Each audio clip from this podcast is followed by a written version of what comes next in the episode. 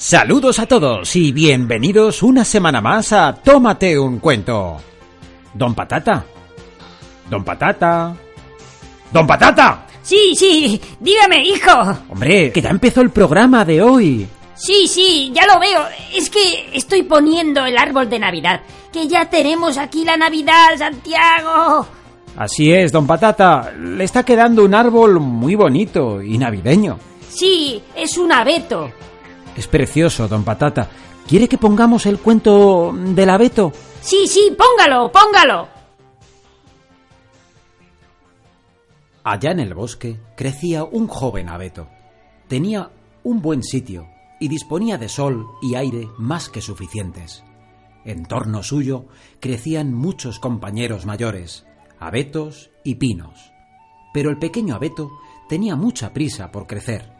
No pensaba en el sol tibio, ni en el aire fresco, ni atendía a los niños de la aldea cuando pasaban charlando en busca de fresas o frambuesas.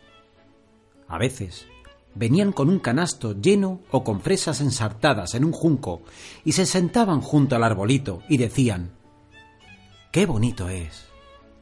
Pero el árbol no quería oír nada de aquello. Al año siguiente había crecido un buen tramo y al siguiente uno mayor aún, y así siempre se puede saber los años que tiene un abeto si se cuentan sus tramos. ¡Ay, si fuera grande como los otros árboles! suspiraba el arbolito, y pudiera extender las ramas en torno mío y divisar con la copa el ancho mundo. Los pájaros anidarían en mis ramas y, cuando soplase el viento, movería mi copa con tanta solemnidad como ellos. No disfrutaba con los rayos del sol, ni con los pájaros, ni con las nubes rojas, que al amanecer y en el ocaso del día circulaban sobre él. Cuando llegó el invierno y la blanca nieve centelleaba a su alrededor, venía corriendo con frecuencia una liebre y daba saltos sobre el arbolito. Oh, era tan fastidioso. Pero pasaron dos inviernos y al tercero el árbol era tan grande que la liebre tuvo que correr alrededor suyo. Oh, crecer, crecer hacerse grande y viejo era el único placer de este mundo, pensaba el árbol. En otoño venían siempre los leñadores y cortaban algunos de los árboles más grandes. Pasaba cada año, y el joven abeto, que ya había crecido mucho, se estremecía al verlo, porque los grandes, espléndidos árboles caían a tierra con un estrepitoso crujido.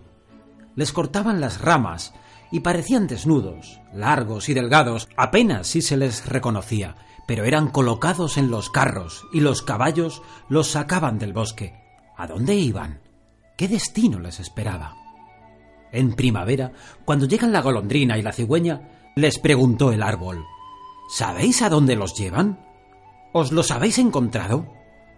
Las golondrinas no sabían nada, pero la cigüeña se quedó pensativa, afirmó con la cabeza y dijo Sí, creo que sí. He encontrado muchos barcos nuevos cuando volaba a Egipto. Tenían magníficos mástiles. Yo diría que eran ellos. Olían a Beto. Puedo felicitarte efusivamente, pues con qué majestad se alzaban. Hmm, si yo fuese lo suficientemente grande para volar sobre el mar. ¿Cómo es el mar? ¿A qué se parece?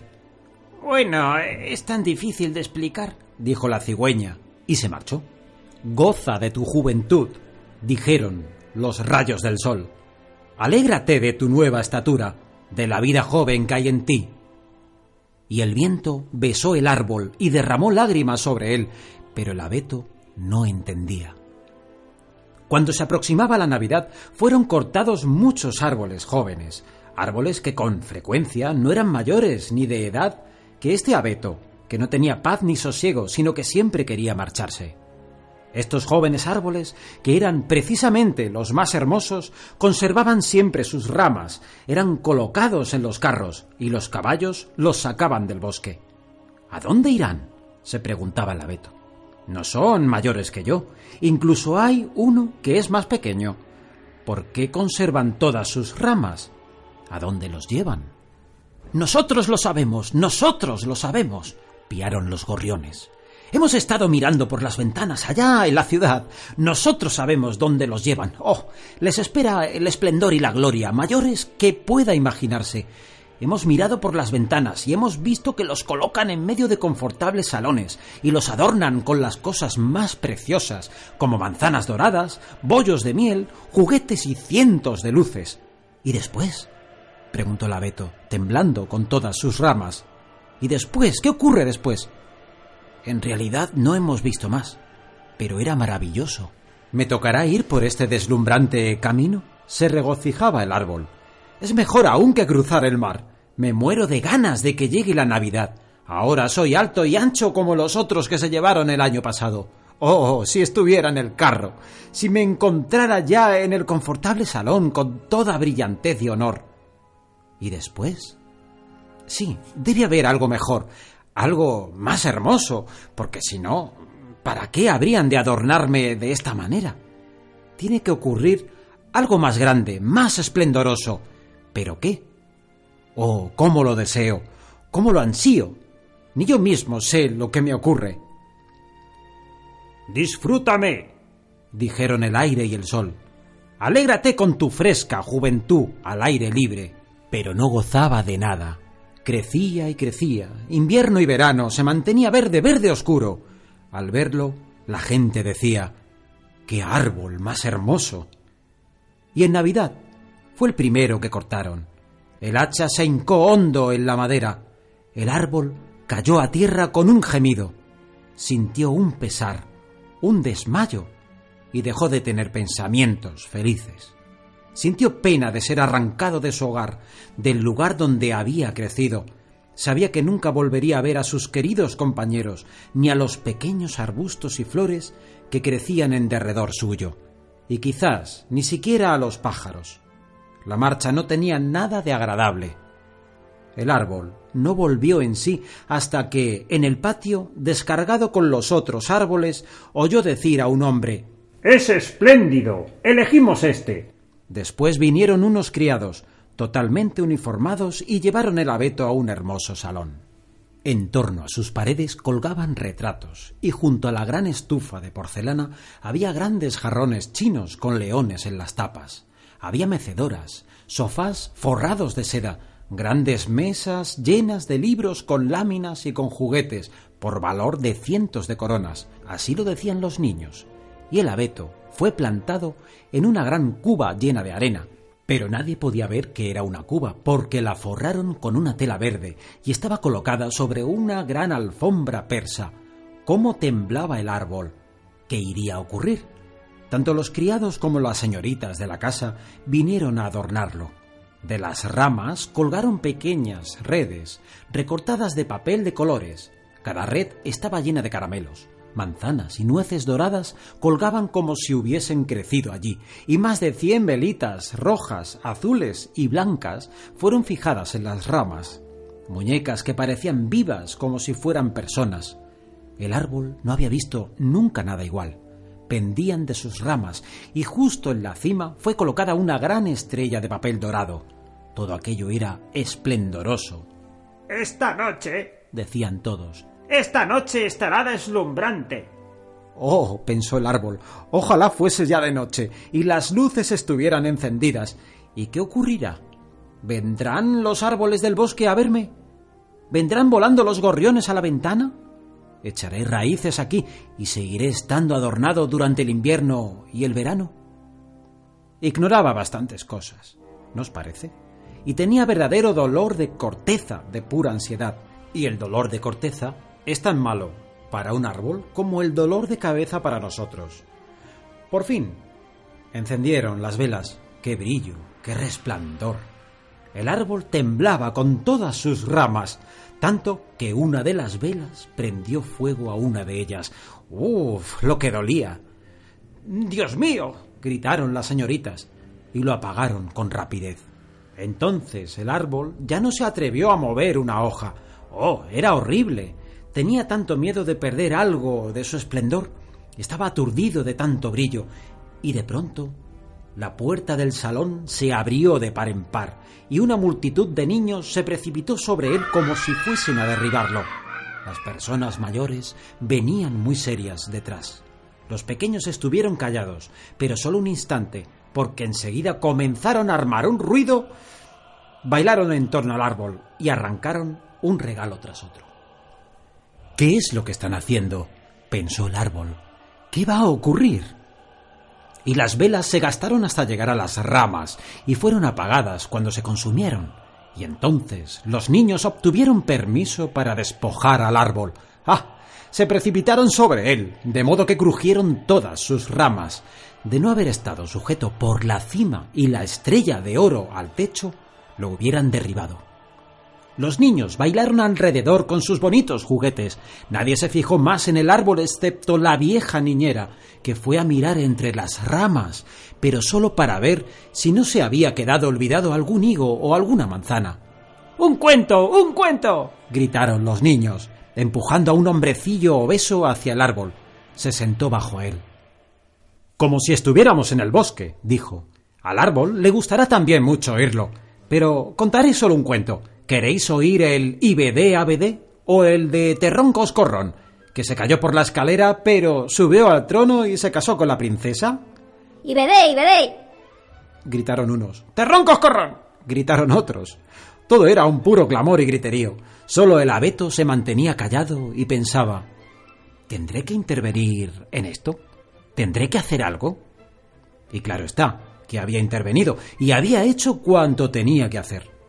Y el hombre gordo contó el cuento de Terrón Coscorrón, que cayó por la escalera y sin embargo se sentó en el trono y se casó con la princesa. Y los niños aplaudieron y gritaron ¡Cuenta, cuenta! porque querían también el de IBD ABD, pero tuvieron que conformarse con el de Terrón Coscorrón. El abeto permanecía muy quieto y pensativo. Nunca los pájaros del bosque habían contado cosas parecidas. Terrón Coscorrón cayó por la escalera y, sin embargo, se casó con la princesa. Sí, sí, así pasa en el mundo, pensó el abeto, convencido de que era verdad lo que aquel caballero tan fino había contado. Vaya, quién sabe, eh, quizás me caiga yo también por la escalera y me case con una princesa. Y se regocijó al pensar que al día siguiente sería cubierto con velas y juguetes y frutas doradas.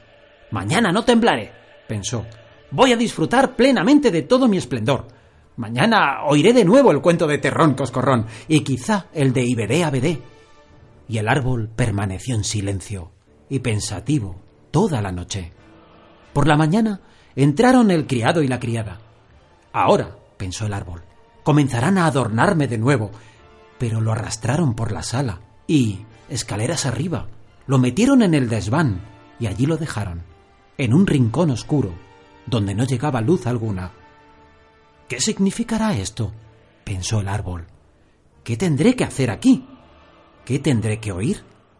Y se mantuvo contra la pared y pensó y pensó. Y tuvo mucho tiempo porque pasaron días y noches. No subía nadie, y cuando por fin vino alguien, fue para poner unas grandes cajas en un rincón. El árbol estaba muy escondido, se diría que había sido olvidado por completo. Ahora es invierno, pensó el árbol. La tierra está dura y cubierta de nieve. Los hombres no pueden plantarme. Por lo tanto, tengo que estar aquí, esperando hasta la primavera. Qué bien pensado. Qué inteligentes son los hombres. Si no estuviera esto tan oscuro y tan espantosamente solitario. Ni una pequeña liebre acierta a pasar. Era tan agradable allá en el bosque cuando había nieve y la liebre pasaba saltando.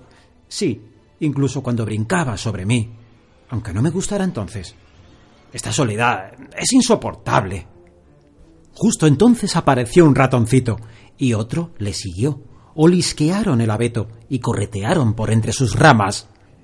Hace un frío horrible, exclamó el ratoncito.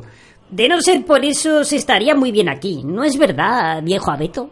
Yo no soy viejo, dijo el abeto. Hay muchos que son más viejos que yo. ¿De dónde vienes? preguntaron los ratones. ¿Y qué sabes? Eran terriblemente curiosos. Háblanos del sitio más bonito de la Tierra. ¿Has estado allí?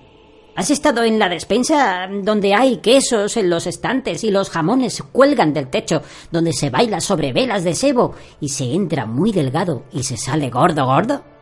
No lo conozco, dijo el árbol. Pero conozco el bosque, donde brilla el sol y donde cantan los pájaros. Y entonces les contó detalles de su juventud. Los ratoncitos no habían oído nunca nada semejante. escucharon con la boca abierta y dijeron Oh, cuánto has visto. Qué suerte has tenido. ¿Yo? dijo el abeto, y reflexionó sobre lo que había contado. Sí, después de todo, fueron tiempos muy divertidos. Y les explicó lo de la Nochebuena, cuando había sido adornado con velas y dulces. Oh, Dijeron los ratones. qué suerte has tenido, viejo abeto. Yo no soy viejo, exclamó el árbol. Os diré que en este invierno en que he venido del bosque me encontraba en plena juventud, apenas sí había terminado de crecer, Qué bien lo cuentas. dijeron los ratoncitos. Y la noche siguiente vinieron con cuatro más, para oír al árbol contar su historia, y cuando más contaba, con mayor frecuencia se acordaba de todo y pensaba, a pesar de todo, fueron tiempos muy divertidos que volverán. Terrón Coscorrón se cayó por la escalera y, sin embargo, se casó con la princesa. Quizá también yo me case con una. Y entonces recordó a un gracioso abedul que crecía en el bosque y que, para el abeto, era una verdadera princesa. ¿Quién es Terrón Coscorrón? preguntaron los ratoncitos. Y entonces el abeto les contó todo el cuento. Podía recordarlo, palabra por palabra, y los ratoncitos estuvieron a punto de saltar hasta la cima del árbol de tanto como les divirtió. La noche siguiente vinieron muchos ratones más, y el domingo incluso dos ratas. Pero dijeron que el cuento no era nada divertido, y esto puso muy tristes a los ratoncitos, porque entonces también ellos pensaron que no era gran cosa. ¿Y ese es el único cuento que sabes? Preguntaron las ratas. Solo ese, respondió el árbol. Lo oí contar durante mi noche más feliz, pero entonces no sabía lo feliz que era. Es un cuento malísimo. No sabes ninguno sobre tocino y velas de sebo. Ningún cuento de despensa. No, dijo el árbol. Pues muchas gracias. Contestaron las ratas y se volvieron a casa. Al fin, hasta los ratoncitos dejaron también de venir, y entonces el árbol suspiró. Pues era muy agradable ver sentados a mi alrededor a los traviesos ratoncitos, escuchando mis historias. Ahora también se han ido, aunque procuraré divertirme cuando vuelva a salir. Pero ¿cuándo iba a ocurrir aquello de volver a salir? Pues sí, ocurrió una mañana en que vino gente y revolvió en el desván. Quitaron las cajas y sacaron el árbol. Lo tiraron con pocos miramientos al suelo, pero enseguida un criado lo arrojó por la escalera donde había luz. La vida empieza de nuevo, pensó el árbol, sintiendo en el cuerpo el contacto del aire fresco y de los primeros rayos del sol. Estaba ya en el patio. Todo sucedía muy rápidamente. El abeto se olvidó de sí mismo. Había tanto que ver a su alrededor. El patio estaba contiguo a un jardín, que era una ascua de flores. Las rosas colgaban, frescas o fragantes. Por encima de la diminuta verja estaban en flor los tilos, y las golondrinas chillaban volando. Ahora a vivir, pensó este alborozado, y extendió sus ramas. Pero ¡ay! estaban secas y amarillas. Y allí lo dejaron entre hierbajos y espinos. La estrella de oropel seguía aún en su cúspide y relucía a la luz del sol. En el patio jugaban algunos de aquellos alegres muchachuelos que por Nochebuena estuvieron bailando en torno al abeto y que tanto lo habían admirado. Uno de ellos se le acercó corriendo y le arrancó la estrella dorada. Miren lo que hay todavía en este abeto, tan feo y viejo, exclamó, subiéndose por las ramas y haciéndolas crujir bajo sus botas. El árbol, al contemplar aquella magnificencia de flores y aquella lozanía del jardín y compararlas con su propio estado, sintió haber dejado el oscuro rincón del desván. Recordó su sana juventud en el bosque, la alegre Nochebuena y los ratoncitos que tan a gusto habían escuchado el cuento de Cample Dampe. Todo pasó. Todo pasó, dijo el pobre abeto. ¿Por qué no supe gozar cuando era tiempo? Ahora todo ha terminado. Vino el criado y con un hacha cortó el árbol a pedazos, formando con ellos un montón de leña, que pronto ardió con clara llama bajo el gran caldero. El abeto suspiraba profundamente y cada suspiro semejaba un pequeño disparo. Por eso los chiquillos, que seguían jugando por allí, se acercaron al fuego y sentándose y contemplándolo exclamaban pif paf. Pero a cada estallido, que no era sino un hondo suspiro, pensaba el árbol en un atardecer de verano, en el bosque, o en una noche de invierno, bajo el centellear de las estrellas, y pensaba en la Nochebuena y en el Cample Dampe, el único cuento que oyera en su vida y que había aprendido a contar. Y así hasta que estuvo del todo consumido. Los niños jugaban en el jardín, y el menor de todos se había prendido en el pecho la estrella dorada que había llevado el árbol en la noche más feliz de su existencia. Pero aquella noche había pasado, y con ella el abeto, y también el cuento. Adiós, adiós, y este es el destino de todos los cuentos. Bueno amigos, y ahora que Santiago se ha ido, voy a presentar yo el programa. Eh, vamos a poner un cuento de un árbol muy curioso, muy curioso. Lo voy a poner, lo voy a poner. Don Patata. Póngalo, póngalo. Don Patata. ¿Qué hace usted? El árbol de los zapatos. Juan y María miraban a su padre que cavaba en el jardín. Era un trabajo muy pesado. Después de una gran palada, se incorporó, enjugándose la frente. Mira, papá ha encontrado una bota vieja, dijo María. ¿Qué vas a hacer con ella? quiso saber Juan. Se podría enterrar aquí mismo, sugirió el señor Martín. Dicen que si se pone un zapato viejo debajo de un cerezo, crece mucho mejor. María se rió. ¿Qué es lo que crecerá? ¿La bota? Bueno, si crece, tendremos bota asada para comer y la enterró. Ya entrada la primavera, un viento fuerte derribó el cerezo, y el señor Martín fue a recoger las ramas caídas. Vio que había una planta nueva en aquel lugar, sin embargo no la arrancó, porque quería ver qué era. Consultó todos sus libros de jardinería, pero no encontró nada que se le pareciera. Jamás vi una planta como esta, les dijo a Juan y a María. Era una planta bastante interesante, así que la dejaron crecer, a pesar de que acabó por ahogar los retoños del cerezo caído. Crecía muy bien. A la primavera siguiente era casi un arbolito. En otoño aparecieron unos frutos grisáceos. Eran muy raros, estaban llenos de bultos y tenían una forma muy curiosa. Ese fruto me recuerda algo, dijo la señora Martín. Entonces se dio cuenta de lo que era. Parecen botas. Sí, son como unos pares de botas colgadas de los talones. Es verdad. Parecen botas, dijo Juan asombrado, tocando el fruto. ¿Habéis dicho botas? preguntó la señora Gómez, asomándose. Sí, crecen botas. Pedrito ya es grande y necesitará botas, dijo la señora Gómez. ¿Puedo acercarme a mirarlas? Claro que sí, pase, pase y, y véala con sus propios ojos. La señora Gómez se acercó con el bebé en brazos, lo puso junto al árbol, cabeza abajo. Juan y María acercaron un par de frutos a sus pies. Aún no están maduras, dijo Juan. Vuelva mañana para ver si han crecido un poco más. La señora Gómez volvió al día siguiente con su bebé, pero la fruta era aún demasiado pequeña. Al final de la semana, sin embargo, comenzó a madurar, tomando un brillante color marrón. Un día descubrieron un par que parecían justo el número de Pedrito. María las bajó y la señora Gómez se las puso a su hijo. Le quedaban muy bien y Pedrito comenzó a caminar por el jardín. Juan y María se lo contaron a sus padres y el señor Martín decidió que todos los que necesitaran botas para sus hijos podían venir a recogerlas del árbol.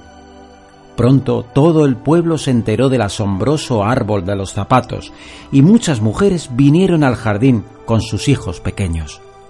Algunas alzaban a los bebés para poder calzarles los zapatos y ver si les iban bien, otras los levantaban cabeza abajo para medir la fruta con sus pies. Juan y María recogieron los que sobraban y las colocaron sobre el césped, ordenándolas por pares, las madres que habían llegado tarde se sentaron con sus hijos. Juan y María iban de aquí para allá, probando las botas, hasta que todos los niños tuvieron las suyas. Al final del día, el árbol estaba completamente pelado. Una de las madres, la señora Blanco, llevó a sus trillizos y consiguió zapatos para los tres.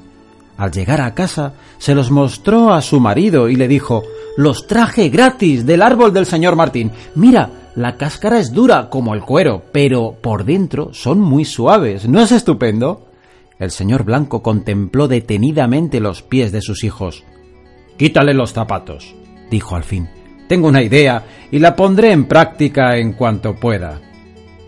Al año siguiente, el árbol produjo frutos más grandes, pero como a los niños también les habían crecido los pies, todos encontraron zapatos de su número.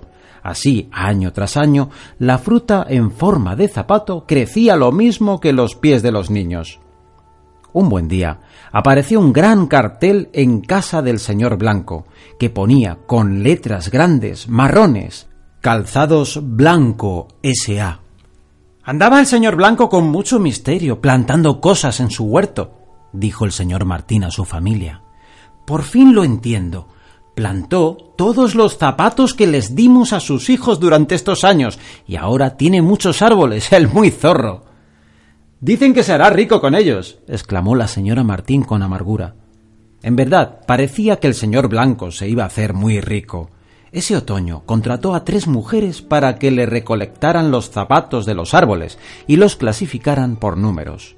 Luego envolvían los zapatos en papel de seda y los guardaban en cajas para enviarlos a la ciudad, donde los venderían a un buen precio. Al mirar por la ventana, el señor Martín vio al señor Blanco, que pasaba en un coche elegantísimo. Nunca pensé en ganar dinero con mi árbol, le comentó a su mujer. No sirves para los negocios, querido, dijo la señora Martín cariñosamente. De todos modos, me alegro de que los niños del pueblo puedan tener zapatos gratis. Un día, Juan y María paseaban por el campo, junto al huerto del señor Blanco. Este había construido un muro muy alto para que no entrara la gente. Sin embargo, de pronto asomó por encima del muro la cabeza de un niño. Era Pepe, un amigo de Juan y María. Con gran esfuerzo había escalado el muro. Hola, Pepe, dijo Juan. ¿Qué hacías en el jardín del señor Blanco? El niño, que saltó ante ellos, sonrió. Ya veréis, dijo, recogiendo frutos de zapato hasta que tuvo los brazos llenos. Son del huerto. Los arrojé por encima del muro. Se los llevaré a mi abuelita, que me va a hacer otro pastel de zapato. ¿Un pastel? preguntó María.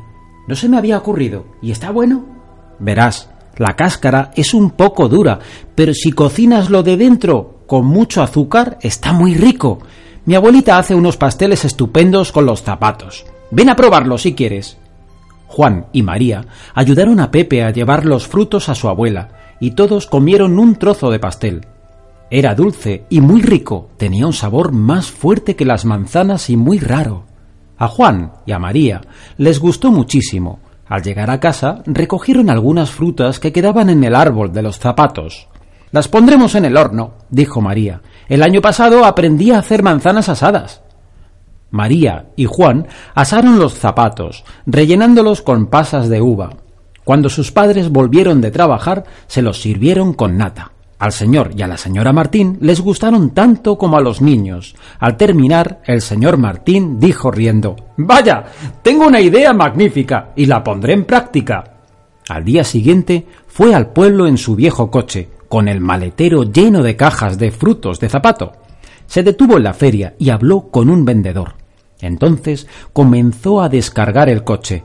El vendedor escribió algo en un gran cartel y lo colgó en su puesto. Pronto se juntó una muchedumbre. ¡Mirad! Frutos de zapato a cinco monedas el kilo.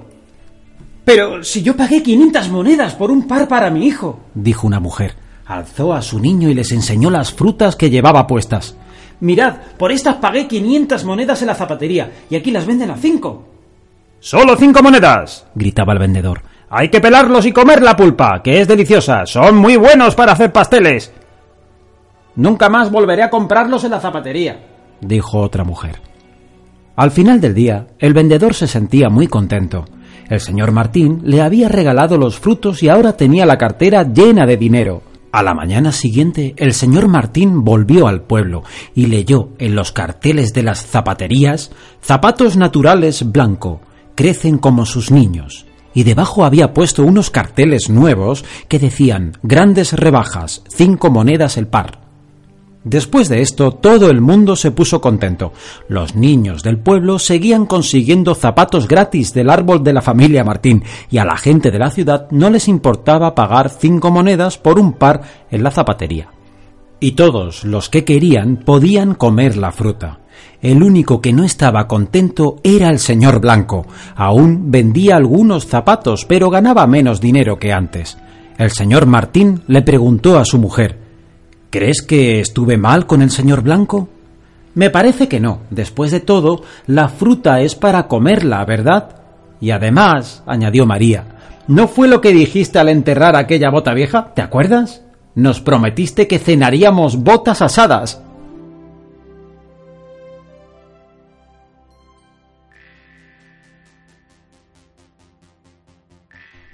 Bueno amigos, ya habéis escuchado unos cuentos de árboles, eh, bastante buenos. Don Patata, don Patata. Eh, que viene Santiago, me voy a callar. Don Patata, don Patata, a ver. Otra vez, otra vez. No, como usted no estaba. Bueno, don Patata, porque me cae muy bien, que si no... Bueno, amigos, que nada, ya hemos escuchado, como dice don Patata, unos cuentos de árboles y podemos dar por finalizado el programa de hoy. Simplemente, y como siempre, agradeceros la escucha y agradeceros también esos eh, correos electrónicos que nos enviáis cada semana al correo que recordamos. Es tómate un cuento arroba yahoo.com tómate un cuento arroba yahoo.com nos escuchamos la próxima semana. Adiós. Adiós adiós